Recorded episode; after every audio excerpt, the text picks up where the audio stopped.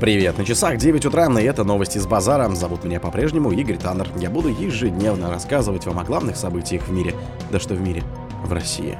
Лидеры фракции Госдумы предложили ужесточить наказание за фейки об армии. Суд отправил подросткам из банды, нападавших на прохожих в Белгороде, в СИЗО. США признали неотвратимое. Москва примет меры, если активы России будут конфискованы, заявил Рябков. В центральной части Турции произошло землетрясение. Ученый считает, что в России к концу века потеплеет на пять-десять градусов. Спонсор подкаста «Глаз Бога». «Глаз Бога» — это самый подробный и удобный бот пробива людей, их соцсетей и автомобилей в Телеграме. Лидеры фракции Госдумы предложили ужесточить наказание за фейки об армии. Лидеры фракции Госдумы подготовили законопроект об ужесточении наказания за распространение фейков о российских вооруженных силах. Документ есть в распоряжении РИА Новости. Так, изменения предлагается внести в уголовный и уголовно-процессуальные кодексы.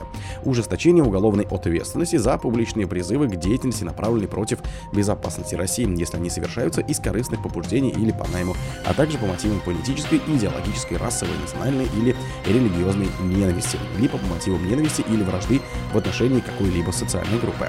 Дополнение УК механизмом, предусматривающим конфискацию денег, ценностей и другого имущества, используемых для финансирования преступлений, а также любой другой деятельности, направленной против безопасности России.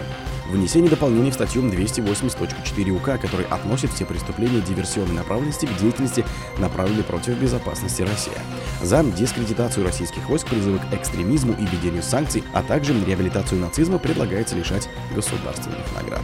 Суд отправил подросткам из банды, нападавших на прохожих в Белгороде, в СИЗО. Суд Белгорода заключил под стражу семнадцатилетнего уроженца Азербайджана из банды подростков по делу о разжигании ненависти и покушении на убийство, сообщило региональное управление Следственного комитета в телеграм-канале. По ходатайству органов следствия судом в отношении семнадцатилетнего обвиняемого избрана мера пресечения в виде заключения под стражу по пятнадцатое марта две тысячи двадцать четвёртого года включительно, говорится публикация. В четверг подобное решение вынесли в отношении еще двух участников банды. девятнадцатилетнего Дениса Губина арестовали на два месяца по делу о нападении подростков на прохожих, а двадцатичетырёхлетнего обвиняемого по статьям хулиганства за избиение иностранца в торговом центре. По версии следствия, вечером восьмого января двое пьяных обвиняемых поконфликтовали с двумя прохожими возле магазина. семнадцатилетний арестованный начал избивать одного из них, нанося ему удар руками и ногами по голове. девятнадцатилетний обвиняемый избил другого потерпевшего, позже к нему присоединился Саучи. США признали неотвратимое. Сегодня мы проживаем первые годы новой эры. Крупные державы намного более взаимозависимы, чем на любом этапе холодной войны. Но мы также ведем жестокую конкуренцию за тот тип мира, который хотим строить, заявил на форуме в Давосе советник президента США по нацбезопасности Джейк Салливан. В этом признании ощущается горечь американского истеблишмента о сознании реальности. Сам Салливан, конечно же, как положено, политику его уровня стремился внушить всем ощущение, что Вашингтону удается контролировать все происходящее. Само выступление непростительно длинное для столь малого содержания было скорее похоже на публичный аутотринг, где, конечно, приходилось много лгать. Много лгать о конфликте на Украине, много лгать о ситуации на Ближнем Востоке и даже много лгать об отношениях Вашингтона и его союзников. Москва примет меры, если активы России будут конфискованы, заявил Рябков. А Россия даст зеркальный ответ в случае конфискации ее активов западными странами, сообщил замминистра иностранных дел Сергей Рябков. Идея постепенно обретает более конкретные контуры, хотя до ее реализации западной группы дело в практическом плане еще не дошло. Мы, безусловно, предпримем меры, если все-таки дойдет до реализации подобных угроз, в том числе и зеркального характера.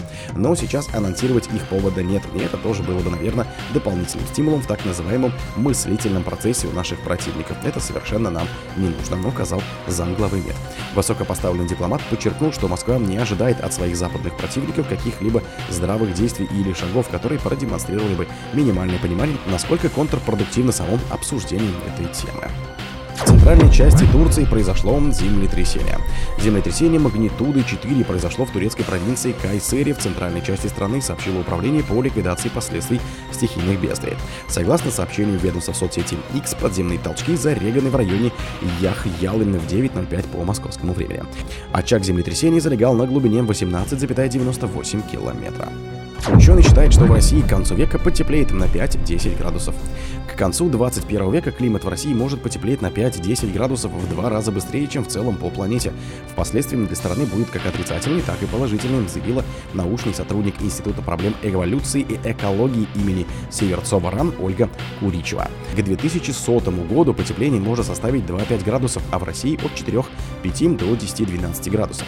Уровень океана повысится еще на двадцать-пятьдесят сантиметров, сказала Куричева на онлайн-лекции проекта «Ритм углерода. Глобальные изменения климата. Риски и возможности для России».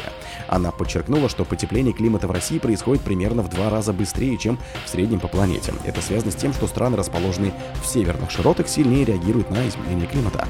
По ее словам, потепление приведет к новым волнам жары, росту числа опасных метеорологических явлений, таянию многолетней мерзлоты, лесным пожарам и дефициту воды в южных регионах. О других событиях, но в это же время не пропустите. У микрофона был Игорь Таннер. Пока.